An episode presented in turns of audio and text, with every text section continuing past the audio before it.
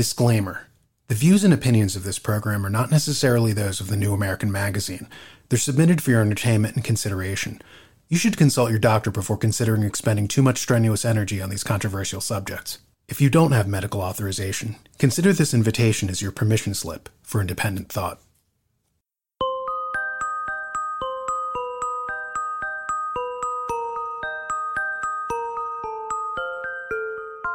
This is Under the Iceberg hosted by Daniel Natal, co hosted by the former compliance trainer at the Department of Energy, Jimmy Silcox, as well as publisher for the New American Magazine, Dennis Behreandt. In addition, the panel is pleased to include the mysterious Sid, a man broadcasting from his undisclosed underground command center and reaching us through two VPNs for added security. Tonight's broadcast is dedicated to the conspiracy known as Majestic 12. Chapter 1 The Premise. On April 4th, 1950, President Harry S. Truman said, quote, I can assure you that given they exist, these flying saucers are made by no power on this earth. In the post World War II period, Truman was in the midst of reshaping the world and instituting the Cold War era. As a result, he authorized the creation of the CIA in September of 1947. The CIA, it might be said in a digression, would later found its own unit to look into the possibility of extraterrestrial life. Today, this unit is known as the Collins Elite. No one denies its existence, just as no one now denies the existence of the Air Force's Project Blue Book initiative in 1952 to study the same phenomenon. In 1947, just as Truman was creating the CIA, he was also dealing with the inchoate formation of what we today know as the military industrial complex, spearheaded by former head of MIT and founder of Raytheon, Vannevar Bush. Bush was in academia and pushed for America to act more like Germany after World War I and to have a permanent nexus between the military and universities to work on defense technology and weapon systems, even when the country was ostensibly in peacetime. Just as Truman was creating the foundations for the CIA and the military industrial complex in 1947, certain documents arose claiming that in the same year, Truman authorized the formation of a policy study group, headed by the same Vannevar Bush, to look into the question of UFOs after the Roswell crash in New Mexico in July of that same year. Possible evidence of this proto Project Blue Book program came in December of 1984 when a documentary film producer named Jaime Shandera received a strange package in the mail. There was no return address, it contained a roll of 35mm film. Shandera took the roll of film to a friend of his, author Bill Moore. Together, they examined the contents. The film contained images of eight purported pages of a government briefing paper. Cumulatively, these pages came to be known as a document called Majestic 12, or MJ12 for short. The document was allegedly a memo written in 1952. According to the document, Majestic 12 was a 12 man advisory board that shared information within the National Security Council, the Joint Chiefs of Staff, the White House Intelligence Unit, the CIA, the NSA, and the Defense Intelligence Agency. And their job was to recover and study alien technology with a view to reverse engineering it and obtaining a military advantage for the United States. While today the CIA is desperately trying to mainstream interest in UFOs and promoting clips of unidentified flying objects on Tucker Carlson or having operatives like Luis Elizondo or John Podesta making the rounds of other media outlets, back in the 1980s, they were bent on secrecy related to the subject and engaged debunkers to try and repudiate the leaks of whistleblowers.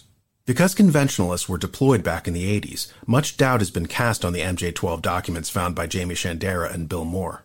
So were the documents fake or were they actually authentic, as people like Bob Wood and Linda Moulton Howe contend? Well, that's the basic premise. Was that okay, Jenny? Yeah. well, I don't know why it would be staged by Bill Moore, but I know why it would be staged by the CIA. You know, and, and the documents, by the way, I don't know if you've seen some of the screenshots of the documents, mm-hmm. but to me, they bear a lot of the hallmarks of original documents that really truly are uh, actual documents. Well, I noticed in researching the documents that some of the self proclaimed skeptics were really catty about it. For instance, they'll point out that the Harry S. Truman signature was taken from another document and allegedly Xeroxed onto the Majestic 12 papers. But what they don't tell people is that Truman signed multiple documents at a single stroke with a device called a pantograph that could do five documents at once. So the claim of the signature being on another document is explained if you actually know the protocols of the time. Likewise, they'll mislead people about other aspects of the document, like this would be debunker. Here's a clip. Where's the original film from this? This would be basic data. Is that available? It's sort of like my complaint about the Bigfoot film. It's we don't get the negatives. Wait, did he just imply that proponents of the document didn't study the original negatives? The problem with that is that Bob Wood directly contradicts that. Listen to him talk about it here as he shows slides at a conference. Here's a copy of a letter signed by James Black, who's a forensic analyst that uh, I've hired to evaluate question documents when they've been typed. And this was the uh, original photograph of the one that was received by Bill Moore back in 1984. And Bill has lent me the original negatives, and I've used those to make high quality color uh, prints. And so these prints then were evaluated by James Black. Uh, how about you, Dennis? Uh, what was your uh, your initial take on Majestic 12? I've been aware of these uh, purported documents called Majestic 12 and the group of Majestic 12, uh, you know, leaders and Vannevar Bush, uh, his uh, purported head of this thing since really, uh, you know, decades. I've, I've, paid attention to this and, you know, kept an eye on it because it seemed like a strange occurrence that these things would just suddenly appear as they uh, purportedly suddenly appeared for the two guys in the mid 80s who got them. So I've been aware of these for a long time. And they've always struck me as having one key problem, which doesn't have anything to do with what they look like or whether they look official or not. Uh, but the one key problem that I that they seem to have, from my point of view, is that they seem to grant the wishes, the most fervent desires of the UFO community community by uh, basically essentially proving that everything that they thought they knew, they did in fact know and was correct. Uh, and that leads me always to be suspicious of the too good to be true phenomena. So my my my take on this is there's probably more to the story, and I don't know what the more to the story is. I don't know that anybody knows what the more to the story is, but I I think that on the face of things, they don't convince me that they're they're legitimate in in in the sense of being actually you know briefing documents provided to the president. Well, it's interesting that you refer to the more to the story. Regarding Bill Moore, the guy who found the documents, the skeptic community tries to put it out on Moore uh, and Shandera, you know, saying, "Oh, well, they it's clearly fake because they they made it." Whereas Ginny uh, and, and myself included, it probably leaned more toward uh, they didn't create it, but the CIA did and legitimately did. You know, so it, it looks official because it's a CIA. Like I, I remember listening to a podcast, um, and there was a FBI agent named uh, John DeSouza, and he said that um, they they could no longer censor things in the way that they used to in the old days. So now their technique was not to censor, but to create fake documents, to create fake incidents that they could debunk and uh, make it look like you know. I, I use the example you know during uh, the Jeffrey Epstein thing. You know, as as people were looking at legitimate celebrities who really were on the flight logs, and they were kind of like scrutinizing them. Then all of a sudden you'd you'd see this fake story of oh Ron Howard is a secret you know Hollywood pedophile, um, and you know then they would come in and, and, debunk the Ron Howard one, hoping that the public would think, oh, well, that one was debunked, then the others must be fake too, you know, and that's their new technique. And, and I kind of lean toward that explanation, um, that, that, you know, Moore and Shandera really weren't, you know, really probably whether they were, whether they were taken in, um, I, I or not, you know, whether the documents are, are, are legitimate or not, I kind of lean in that direction that it was probably the CIA like disseminating the the information. Do you have an opinion on that, Sid? Um, I well, I tend to agree, but I believe they're creating more and more fake rabbit holes. Like people tend to believe, like people really don't trust the mainstream, so they go find, try and find an alternate source of information, right? So someone who believes in UFOs may stumble upon these and be like, "Hey, these are real. They look real." All the while, they're not. They're not really real. They're just. Well, and I, I would like to throw something on the pile here, and that is, I hear somebody's cat meowing. oh, yeah, my bad. Sorry. No, that's uh, awesome. uh, anyway. Uh, I would like to make the point that Linda Moulton Howe was drawn astray by Richard Doty, who was an Air Force CIA appointed disinformation specialist. And she was one of the first people that ever broke these documents. And having Doty's name associated with anything immediately lends a real stink to it because the guy is an acknowledged liar. Well, I mean, the, the exactly just like uh, Luis Elizondo, who's famous. You know, all yeah. these people who are allegedly doing disclosure, and I'm a former CIA agent, and I'm here to tell you the truth. That those are the last people who have any credibility, and yet those are the ones who are getting the the airtime. Those are the ones on CNN or MSNBC or Tucker Carlson. You know, going around with their you know kind of John Podesta funded you know UFO disclosure projects. Um, Dennis, what, what's your your take on that? Well, you know, I, I want to go back a little bit to um, to Moore and Shandera, I think Bill Moore may have admitted that he was engaged in some elements of disinformation at one point, not necessarily with the Majestic 12 documents, but that he may have engaged in some or at least been aware of some elements of disinformation. So I think that lends credence to the idea that the Majestic 12 documents are part of a disinformation campaign, uh, you know, sown out there for uh, the UFO community to, you know, really be led down one of the rabbit holes that Sid mentioned. Um, and I think that actually, you know, plays into a big societal problem that we increasingly have. You know, since World War II, especially, um, and, and, it was necessary in World War II. There were there was a heck of a lot of secrecy around technological development, and that continued post World War II. Interestingly enough, Vannevar Bush uh, had written a memo to Harry Truman where he said, you know, everything should be done in the open scientifically. We shouldn't do these secret projects for research any longer. We should we should turn the light of day on all of this and have it open. That would be actually more effective. That didn't happen, and Bush was sort of put out to pasture in, in a lot of ways from his leadership role in government leadership of uh, research technology. Uh, so, you know, we kept the, and if anything, enhanced the secrecy around uh, technological development, uh, you know, develop things like DARPA and whatnot, and, and, and the black programs and uh, the secret programs that Lockheed Martin engaged in to develop aircraft and, you know, un, unknown numbers of others. And, you know, this and other secret have secrets that people are well aware that there are secrets and increasingly so nowadays lead people to believe that uh, everything they're you know everything they're hearing is a lie and, and sid brought that up too. I think that's an increasing problem and i think we look at uh, things like the majestic 12 as just part of that con- continuum. Um, you know almost cue the x files music. People want to believe. I, you know, I, I want to believe that it's out there.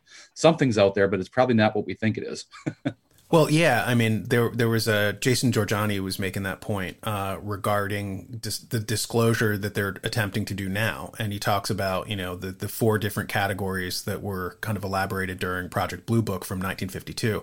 Um, close encounters of the first kind, of the second kind, of the third kind, of the fourth kind, and so close encounters of the first kind are just when you see something on radar right? Or you see, or a, a, jet, you know, fighter sees something in the distance and, and they're like, oh, this looks like a UFO. That's a close encounter of the first kind.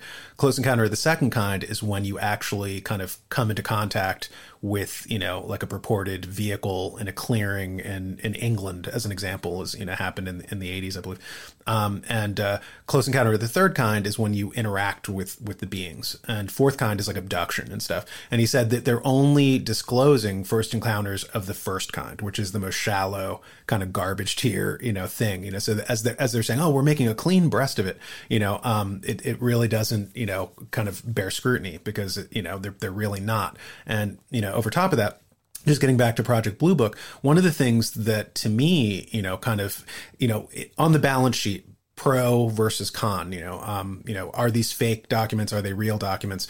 One of the things that strikes me is there really was Project Blue Book in 1952. So when people were like, "No, it's so far fetched. Why would they have you know like a, a, policy advisory group on this?" They would never do that. Yet they admit that they did in 1952, just a couple years later. So there clearly was like a program in place to kind of monitor these things. And Nick Redfern talks about that in his book Final Events. After 1947, uh, the the equivalent of the FAA at the time, they were freaked out by all these you know things in the air that they were seeing for the first time. Um, but you have to remember too, radar was new as well. So you know, every, every, the technologies were new. So, oh god, did you want to jump in, Dennis? Ah, no, I think your analysis there is quite right, and you know, the technology was new. Uh, with radar and, and, many other things. Of course, it's advanced considerably now. Um, and that's a key point I want to make. The technology continues to advance, and that advancement accelerates, and it accelerates in secret.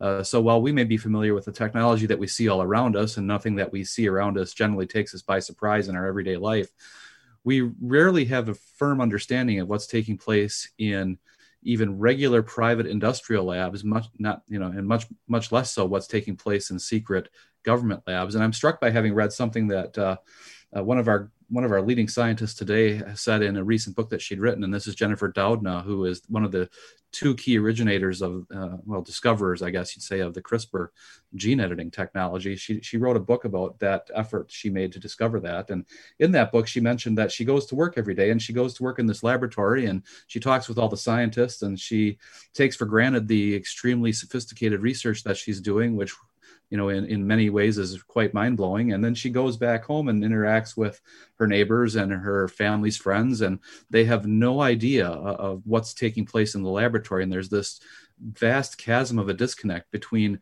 regular American life uh, regular life in general and what's taking place in the you know sophisticated laboratories that she inhabits during her workaday world. And when you when you think about that's taking place not in secret that's taking place in an open laboratory and the and the research is published openly in peer review. What is taking place even beyond that uh, in the more speculative and secret laboratories that the government operates? Uh, I, I think that the disconnect is even greater between what the average person sees and what's taking place there. And I think if you get a glimpse of the technology that's coming out of there, that could lead some people to think, my gosh, I've just seen something otherworldly. That may not be otherworldly at all. It may literally be technology that is just beyond their understanding of what's actually taking place for real in our laboratories like uh, Arthur C. Clarke, his comment, his famous comment about um, any sufficiently advanced science would be indistinguishable from magic you know, yeah. kind of reminds you. Which, well, okay. speak, speaking of magic, I, I do have something to enter into that part of the discussion. And, and that is that at Holloman Air Force Base, uh, you have to keep in mind that I did work at Sandia Labs and Kirtland Air Force Base. And some of my uh, consulting people for my course designs were from uh, Los Alamos. And uh, I got to know, I was on loan to the Air Force for two years at Kirtland. And I got to know some people that were uh, retired but acting as consultants who had been at Holloman during certain events that happened in the 50s. And uh, in the 50s, in the early 50s, as a result of some quote unquote reverse engineering, um, there was a lot of advanced research being done on longitudinal radar, which had apparently those developments were, well, actually, uh, the initial research was done started in 1946 and as a result uh, makes me think that an experiment in, in uh, using a different type of microwave radar at Holloman might have been responsible for the quote unquote Roswell crash. Chapter 2 Speculation. Yeah, and that's interesting that you bring that up because uh, there's a, there was a lot of secrecy in the 1940s and early 1950s around radar technology. In the 1940s, some of the radar technology that came to the US came from the UK. And the UK didn't have the wherewithal to continue the testing and development of it, even though they originated it. Uh, so it was delivered over here to the US where our scientists worked on it. And this, of course, was extremely super secret. So uh, that would be a key area where some disinformation campaigns would be helpful in trying to keep that. Keep that secret and keep maybe some of the people who from the other side would like to know what's going on going down some of the rabbit holes. So i think that's probably the genesis of some of the disinformation campaigns right there. Um, yeah i need to keep things secret. Yeah. and, and the other thing is that uh, i have papers from dating back to the early 40s from russia that were talking about the longitudinal aspect of uh, microwave radar. Um, well, well and he, so there was competition happening with Russia at the time. Absolutely, there was. You're right. Well, uh, you, Dennis made a point about you know the radar technology, and uh, that gets us to the the Rad Lab, which it was called. You know, this was the secret radar, you know, kind of uh, experimentation lab at MIT, which brings us back to Vannevar Bush, uh, who you know was uh, at one point the the head of MIT. And one of the interesting things that I kind of stumbled across was. Um, I don't know if you guys are, are familiar with uh, Cliff High. I know Jenny is. Um, yeah. But but Cliff High is is, a, a, very intelligent and engaging kind of you know guy. And he's, he's on the internet. He's got like you know youtube channels and stuff. Very very intelligent gentleman. But one of the things that he said that i personally kind of you know disagree with was he, he was talking about you know reverse engineered alien technology you know as a result of roswell or all these you know the other narratives.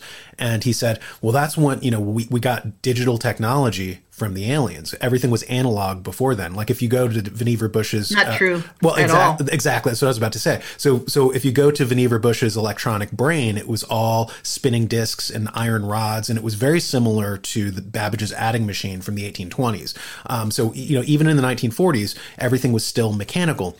But here's the thing: if you read Dark Hero of the Information Age, uh, a history of Norbert Wiener, Norbert Wiener was the uh, kind of inventor of cybernetics, and um, so Norbert Wiener was at MIT, and Norbert had the idea. He was looking at the friction of these rods, and the rods and discs were kind of, because of the heat involved of spinning and stuff. They would always have to be reset. There were always errors. It was time consuming. And then he looked at television. Uh, the the German inventor who had invented television, and he was using light beams. He was bouncing light beams back and forth. So Norbert said said to to Vannevar Bush and the people at MIT, he was like, instead of using you know analog, instead of using metal, you know, can't we use light beams as as the the mechanism? And there there was the genesis of digital, right right there. So it wasn't from aliens. It wasn't wasn't from you know re- reverse engineered technology. There was a very clear you know kind of genesis of it, a genealogy of that technology that Cliff High just you know obviously wasn't aware of. But that alien narrative is a good cover for you know stuff that you want to keep secret and kind of obscure.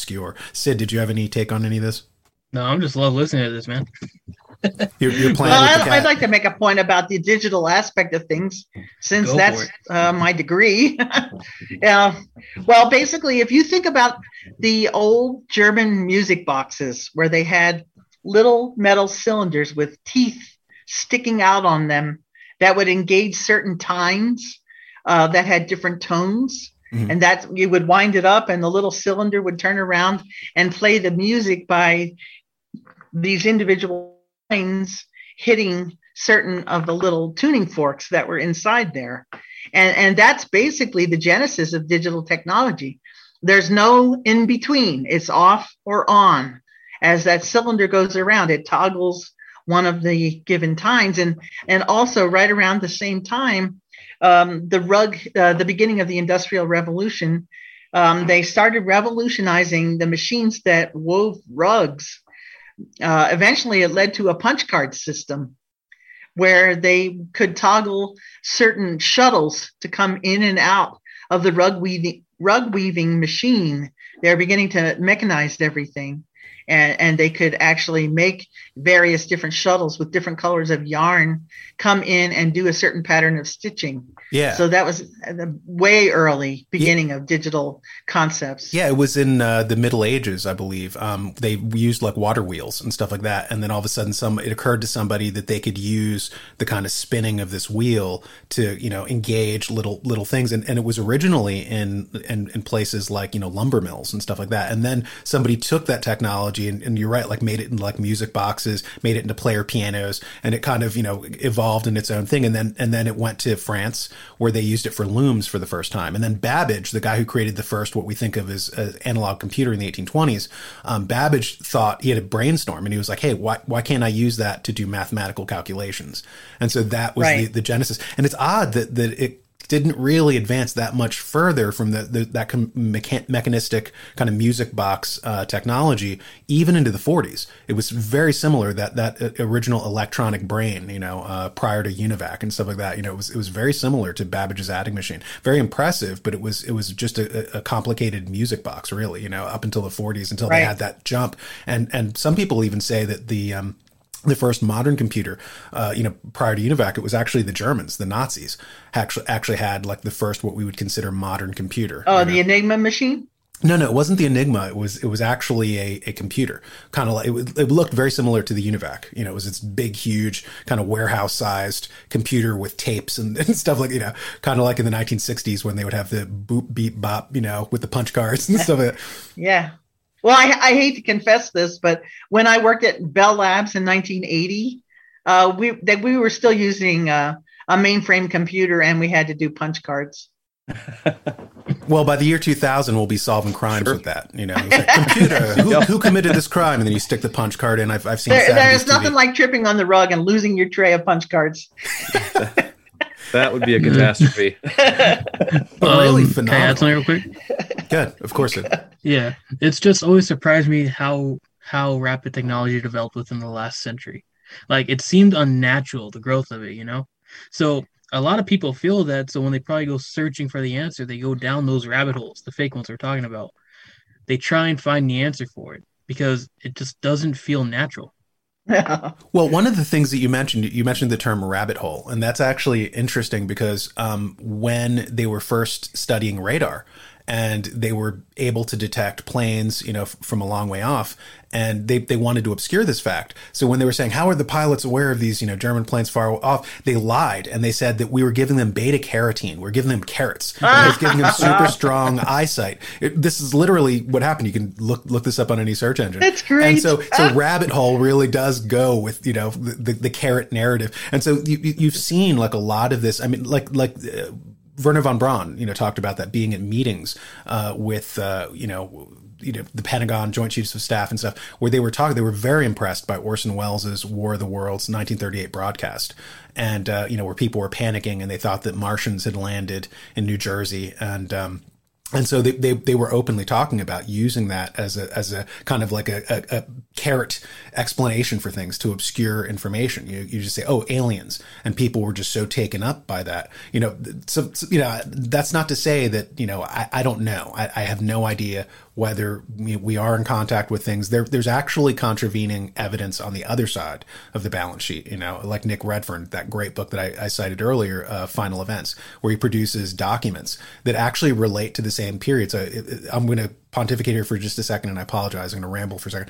But in 1947, the same year that Majestic 12 documents came out, there was a, a gentleman um, named uh, Jack Parsons, and Jack Parsons, the world knows as the Satan, uh, Satanist. well, basically, right? right? So he he, he did uh, Jet Propulsion's laboratory, and um, so he was a, a, brilliant young rocketeer, mostly self-taught. I mean, he was just a, a, genius level person. But his side hobby was alchemy, and so he was he was trying to replicate the uh, the spells of Aleister Crowley, the British occultist from you know the 1910s. And uh, so he, uh, purportedly he did something called the Babylon Working, and uh, that was the name of the ritual. And he was going to usher in, you know, the the you know, basically he was going to try to open up a portal between our dimension and this other dimension that Crowley claimed to have opened up um, and closed subsequently. But Crowley was replicating the work of Dr. Dr. John Dee from the, the 1500s.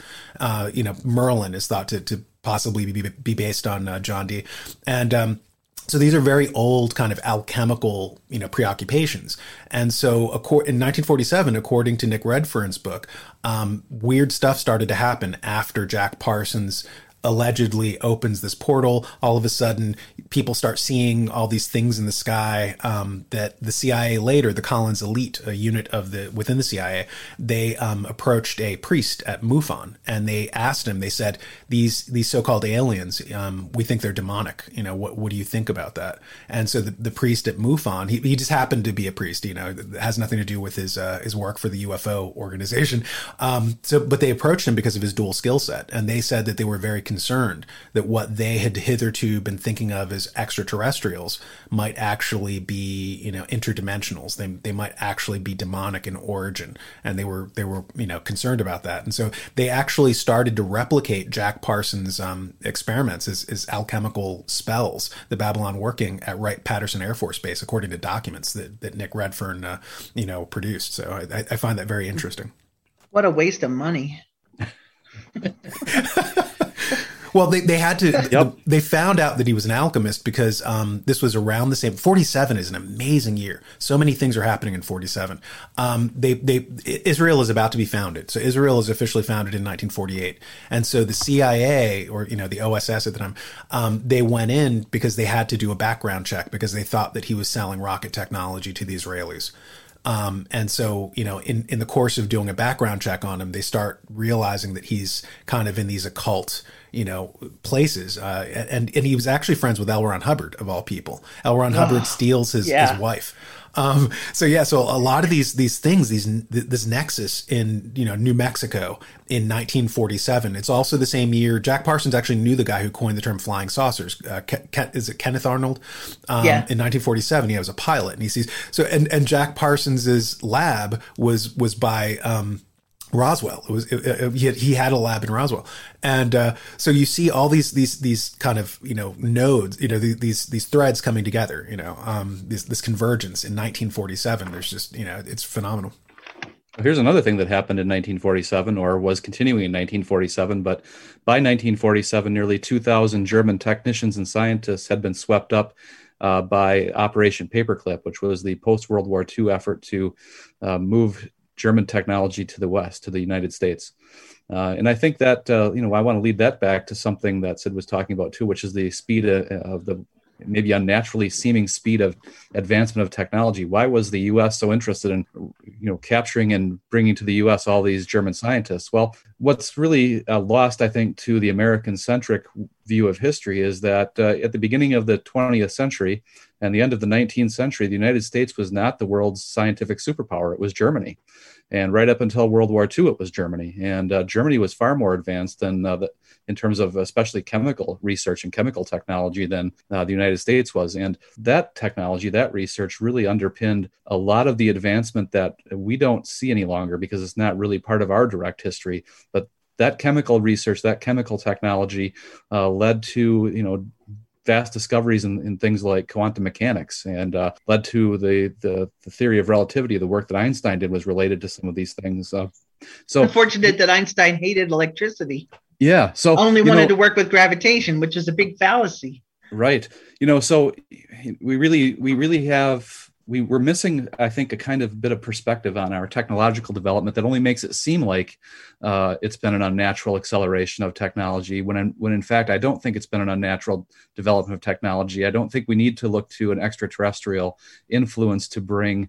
Uh, you know the technology that we have to the table today because i think we have a long history going back to the late 19th century german chemistry uh, research right up through the present day and there, there's there's a defensible argument there, I think, for a, you know native human development of technology that's in keeping with what we've seen. I would agree with you. And, the unfortunate thing is that at, at some point, a splitting happened that seems to me was due to finances and that the there at some point there was a breakaway where uh, a lot of the research and forward movement was co-opted and uh, there's always the grant driven system that we have ruling our science. And, uh, you know, the, the interest goes where the money flows. And, and I think at a certain point, money started flowing secretly into the development, a lot of uh, very advanced developments that the, the uh, you know, the American public has never seen. That actually goes right back to what uh, Vannevar Bush was arguing in his uh, his uh, argumentation to President Truman that we don't we would be better served not to keep the secret uh, research prog- research programs keep them secret. We'd better to have them in the open uh, than we would be to keep them secret as we d- did during the war. And uh, you know, we didn't follow his advice. Well, uh, in the early 40s, there was something called the Macy conferences. And these were highly successful conferences where they had like a cross section of people from, you know, academia, different scientists from different, you know, whether they were sociologists, whether they were mathematicians, whether they were in biology. And they came together. Uh, and this is uh, where cybernetics really kind of, you know, took off and, and at these Macy's conferences. And, um, because at the time there wasn't all this secrecy, there wasn't all this kind of uh, in, intellectual property concerns, and um, and because of that, you know, you had these incredible advances because people could share information like that. But then World War II happens, and when World War II happens, everything goes underground, everything gets secret, and this this we, we like for instance, we had more patents being published in the 19th century than in the 21st century, you know, because right. a lot of this technology is now secret, and if you issue a patent, people can look into what you're doing. So so it looks like on paper like we're less productive, we're we're making less strides, you know, because that's what they you know it's it's all hidden. And so Tim Wu has this book called The Master Switch, and he talks about that um, kind of the the progression of technology.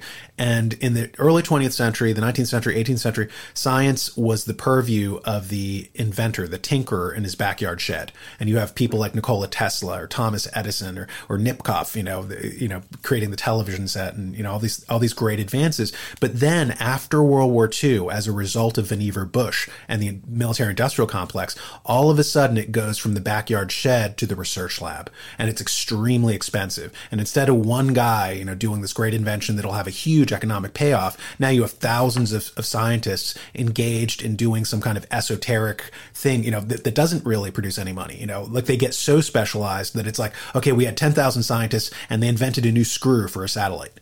Well, that's not going to make as much money as the motion picture camera, or as the light bulb, or, the, or you know, or the television. Well, you have to keep in mind too that compartmentalization was uh, invented, I think, in World War II. You know, the need for ten thousand scientists. You know, one's working on the screw, the other's working on the drive uh, train, and the other's working on something else, and nobody knows how their work interlocks in the total design of something. And so you have to ask who in the world was coordinating and knowing what the final end goal might be. Yeah, so it's blocking synergy, right? Right. That um, and it's also blocking a free flow of knowledge that might spin off into further developments. What are you going to say, Sid? Um, I was going to add on to a note to what you and Dennis said earlier, but um, there was a Nazi group during World War II. Let me, I can't pronounce it for life of me, but it's A H N E N E R B E, and so by- Anna Yeah. Thank you, Ahnenerbe. So this group was mainly tasked by Himmler, who was a freaking big occultist. Yes, and was it under Hans Kammler? Um, let me double check. But I believe it was under Himmler, maybe Kammler. Um, Himmler. Okay. But um, basically, it was a German think tank, and some of the members were taken by Operation Paperclip, and later worked on a lot of stuff we see today. Um, some of the stuff, uh, Like Oberg? Was Hans Oberg? Um, no, the one of um, I think, but um, it was uh, hold on. I think a lot of them went to the Manhattan Project. Jenny is going to Yeah. put a cigarette out on Sid. Was it Hans Oberg? I'm sorry. um, a notable member was Kurt Plotner, who was basically his experiments led to uh, well, what are those experiments called? The CIA ran in the colleges in the early '60s, basically trying Oh. to find a truth serum. But his experiments on the Jews in the '40s led to him being recruited by the CIA later in life, right? Getting picked up for uh, Operation Paperclip. So, what I'm trying to say is, all these scientists who were basically designated by Himmler, who were part of the Signet organization, and probably had occult ties and were sent all over the world, a lot of them probably got picked up for Operation Paperclip. So the Yeah. ideas and the theories they may have had may have had deeper roots, you know? A lot of the stuff the Germans had, like they were really obsessed with the occult. They were obsessed with it from the Vril Society to him to whatever Himmler was running. But they were obsessed with the occult. They were trying to find some kind of answers from the occult and transfer into the material world. Well, they, Whether they- they thought, yeah, so they actually even went over to Tibet yes, and learned and uh, visited the uh, monks who were supposedly capable of doing sonic levitation. Well, they, they back in the 1700s. I mean, this started the the the university system that we have now is is profoundly influenced by you know the the German like Heidelberg system and uh, clubs. You know, like we have you know like uh, you know Greek letter clubs and stuff. Um, you know, sororities and fraternities. These started uh, you know in these German universities, and so our our uh, you know Skull and Bones, for instance, you know um, in in Yale uh, was was a direct uh, crib from a German you know kind of club uh, at the university level, and these uh, these young men were being influenced by by you know people that you know whose names crop up, you know Christian Rosenkreutz and stuff like that, you know the the Illuminati people back in the 1700s. Um, a lot of them were were influenced uh, as well by a gentleman named Carl Ritter, who was a geographer, and he he was a lot of the Aryan kind of you know movement uh, talking points and stuff like that. You know, rationale came from Ritter, and so Ritter, who was a college professor, he was influencing these young people, and so they created these clubs from Germany. So you you had these these kind of esoteric you know kind of clubs in Germany, and then they you know a lot of our elites were educated in Germany, so they would you know whether they were young British men or whether they were Americans, you know William James, people like that, they would go and study in Germany. You know the the British writer Somerset Maugham, you know, um, and and and then Norbert Wiener as an example. I mentioned him from cybernetics. You know, all these people would go to Germany, and then they would go back to their American universities, and they would bring back a lot of these ideas. So it was just it seemed like a natural thing probably for them to kind of steal those Project Paperclip people, and they were you know they they were con- they, they were already primed, kind of you know a lot of these avenues of power were already connected you know uh, to Germany. So Well, if you look Yeah. at the people who were on the er, the Manhattan Project, I mean, look how many Operation Paperclip people were there. They they dominated the attendance and the you know the the they were uh, I would say at least two thirds German on the Manhattan Project. it kind of tells you how how they considered our people uh, incompetent you know that they, they they really weren't making advances until they stole the uh, intellectual bounty of uh, central europe kind of like russia you know uh, you know the united states and russia rushed in to steal you know that that brain power you know from those uh, those incredible scientists but yeah sid's right you know just in terms of not only did they do you know um, occult stuff but also you know e- experimentation you know mk ultra you know originally came from uh, the german mind control you know the k is for control the german you know you, germans use k instead of c like africa with a k. Um, and so yeah mk ultra the mind control program was was directly taken from you know previous german programs you know as well as you know kind of uh, splitting of the atom with heisenberg and and all these just incredible uh, you know projects, and one of which was the the formation of the CIA. That they had actually recruited people who had uh, created the Gestapo, and they were very impressed by you know the secret police, and so they they, they transformed the OSS, you know, um, into the CIA. That was Gehlen. Yeah, Gehlen and his special deal that he made to continue the German uh, intact, to continue the Gestapo intact, well, and just uh, report to the Americans after the war was over.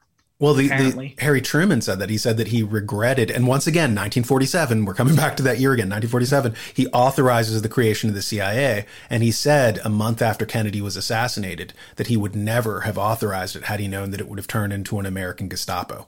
You know, which is very foreseeable since you had people from the literal Gestapo creating it. There you go. I could do it. Any thoughts, Dennis? Well, you know, and just in the connection that you were making before with the influence that um, Germany had over some elements of our academic culture, I, I don't think in that connection we can ignore the commercial aspect of those connections as well, leading up to World War II throughout the 1930s, especially between American financial interests, American uh, business, and IG Farben. And of course, IG Yeah. Farben was the gigantic conglomerate of chemical companies uh, in Germany. Was the world's largest corporation, I believe. It was certainly the world's largest chemistry company, uh, and it uh, really enabled uh, financially the rise of the Nazi regime. Without without IG Farben, there probably would not have been a successful Nazi regime.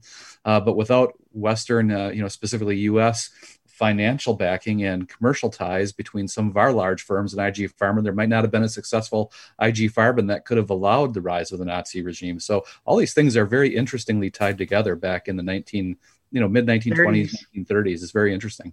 It's it's You know, uh, okay, it's John J. McCloy and Prescott Bush. That Yeah. I think you're referring to. Yeah, They're they're they're they're a couple. You know, the Brown Rockefeller Brothers Harriman. Yeah, had some Rockefellers. ties and uh, Anthony Sutton did a great job. Uh, Wall Street and the Rise of Hitler, documenting all of this. The historian Anthony C. Sutton, who was with the Hoover Institution for a while at Stanford, uh, his book does a great job really elucidating these ties. Yeah, I love Sutton's work, and, and they're short too. They're like you know 200 pages or something. Wall Street and the Bolshevik Revolution, Wall Street and uh, Hitler, Hitler, Wall, Wall Street and FDR. Like everybody should should read those. Those, those should be taught in school.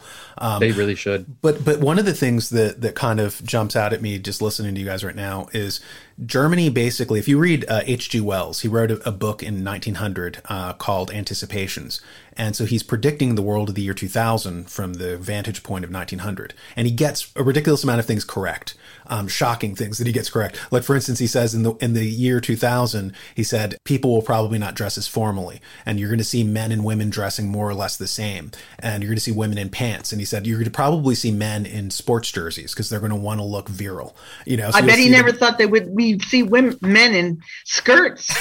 yeah, exactly, exactly. And so, and he also he also foresaw things like um, he said we're going to advance technologically, so we're not going to have you know fireplaces. They'll probably be synthetic fireplaces, but they'll have a nostalgia, so they'll probably have some synthetic material looking like logs, you know, with like a Oh, gas wow. fire. He predicted that he, he's the guy who coined the term atomic bomb. You know, uh, Leo Szilard, you know, credits him with uh, helping him have the brainstorm regarding uh, nuclear fission. So Wells was an incredibly brilliant man, but in, in 1900, he writes about how England has to take down Germany.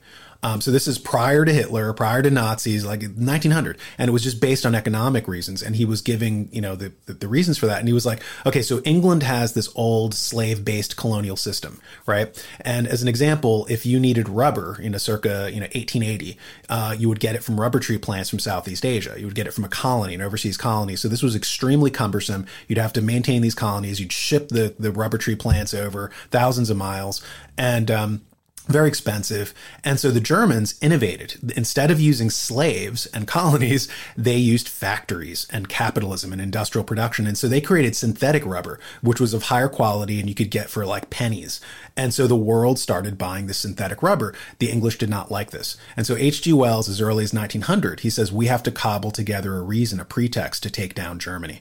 So I, I wanted to, to just uh, change gears just for a second um, and get kind of take us back to MJ12, um, you know, Majestic 12, and what that represented as a uh, an inflection point, you know, a hinge upon which history turned, you know, where we were this society, this open source society, this prosperous society before World War II. Then World War II happens, and we're now a permanent war state.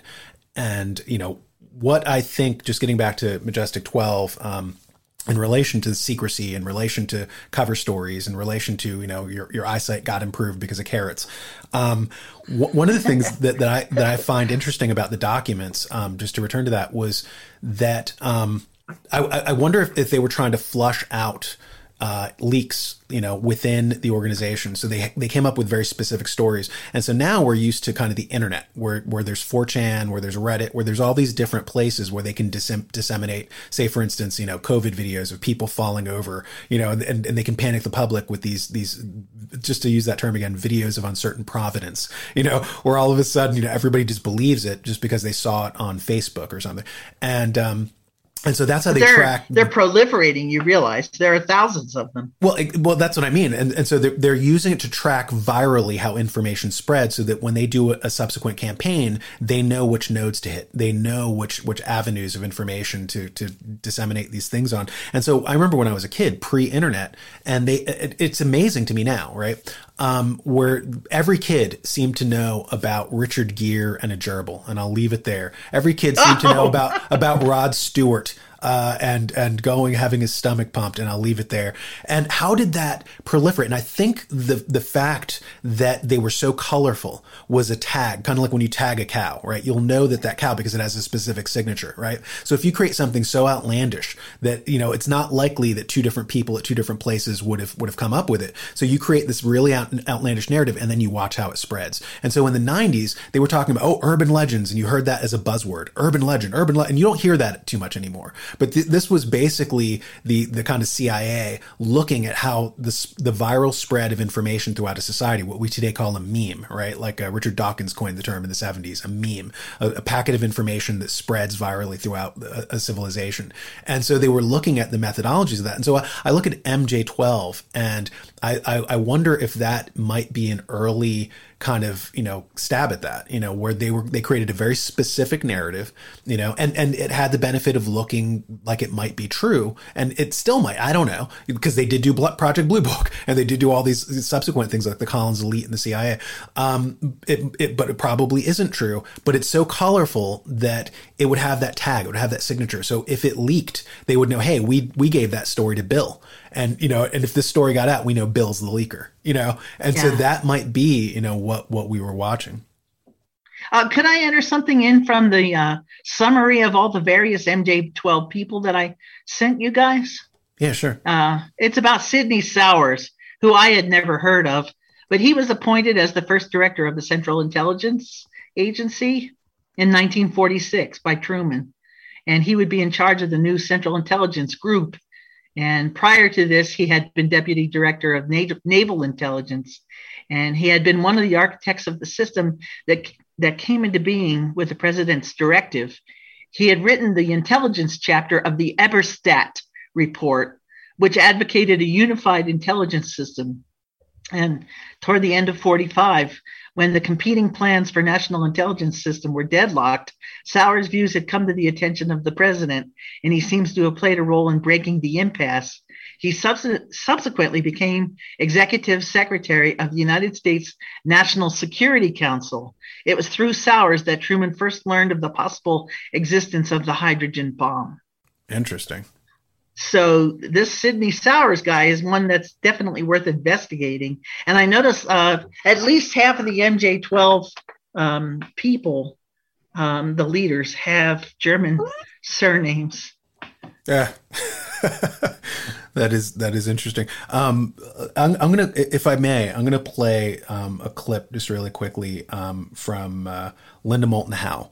And so Linda Moulton Howe, uh, just to get back to the Majestic 12 documents, she um, was she got like a second batch of documents, a, a, a, playbook, you know, allegedly. There was the first documents in 1984 uh, that Moore and Shandera got, and then in 1994 there was this this uh, kind of alien, you know, playbook that she got. So I'm gonna I'm gonna play that clip. And then when you start getting into what is in this book.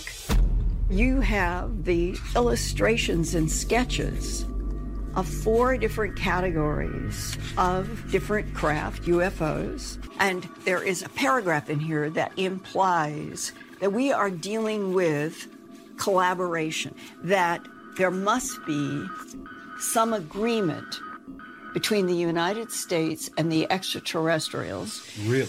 There is on this page 17, it's under chapter 5, and it goes into A, encounters initiated by the extraterrestrial biological entities. Possible contact may take place as a result of overtures by the entities themselves. In these instances, it is anticipated that encounters will take place at military installations or other obscure locations selected by mutual agreement. Okay. Did you want to jump in on that? I do have something to say that's direct experience. Shoot. You know, I had a when I I first went to work for DOE in 2004, and then um, there was a break of two years, and then I was back in 2000. Well, actually, three years, 2007. But uh, in 2004, um, I got to know a guy who had worked at. Uh, he had, he was a consultant to my group, which is the Emergency Operations Training Academy for DOE. But this guy was retired and he was acting as a consultant and he had been retired from the Air Force. He, when he was a young man, he had worked at Holloman Air Force Base, and he had been a security guard who watched the landing of a craft that he said could not have been made by humans. And it was there to meet a large presidential airplane.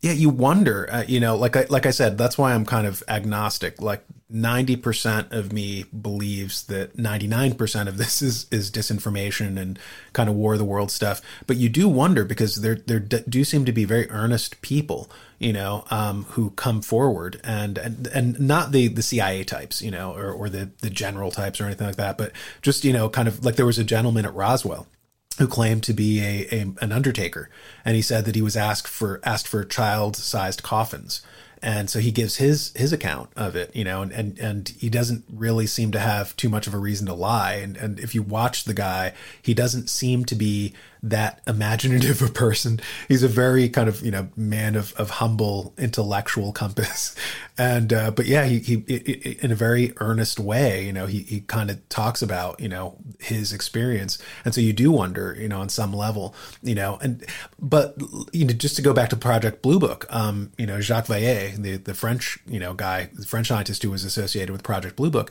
he he was the first one to come to the con- conclusion that these were not extraterrestrials, that the government was kind of dabbling in, you know, esoteric weirdness like like Nick Redfern says, you know, and that he believes that they may have, you know, kind of contacted um, interdimensional intelligences. Uh, so who who knows? I mean, who knows what what the but what's to is. say interdimensional doesn't mean alien? I mean, I I guess I have some confusion about that because inter we're not used to dealing with anything interdimensional you know, we pretty much, you know, rely on the three we know of. so I don't know why people assume that it's demonic just because it might be interdimensional. Well, what I've been noticing is a trend lately through like the past maybe like 50 years, like past 50 years of research or more, that slowly everyone's everything's been drifting to a more materialistic point of view.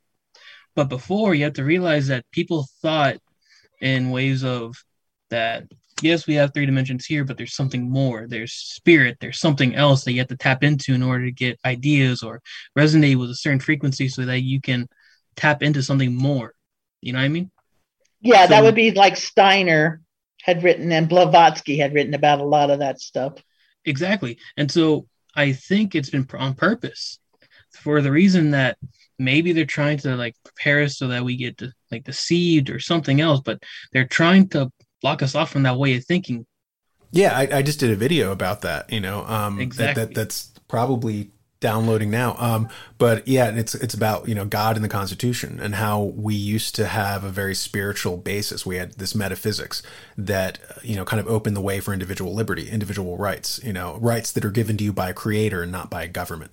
And so there was a, a philosopher named Auguste Comte in, in the 1850s, and he was kind of the, the represents the, the splitting point, the juncture, but you know, between the old worldview of God and metaphysics in the church, and then the new worldview after the Industrial Revolution of materialism. And Comte straight up says, "I don't believe in individual rights. There are no rights. There are just responsibilities." And he says he even calls individual rights immoral and I quote him in, in the video. You know, so this is the new worldview, and you're seeing this play out now with with the whole you know kind of healthcare crisis, let's call it, um, where they, they they straight up say, oh, if you're invoking individual rights, you're a sociopath. Only the collective matters. Only the leaders matter. You don't matter. And if you try to assert, oh, well, I have my rights from my creator, they laugh at you.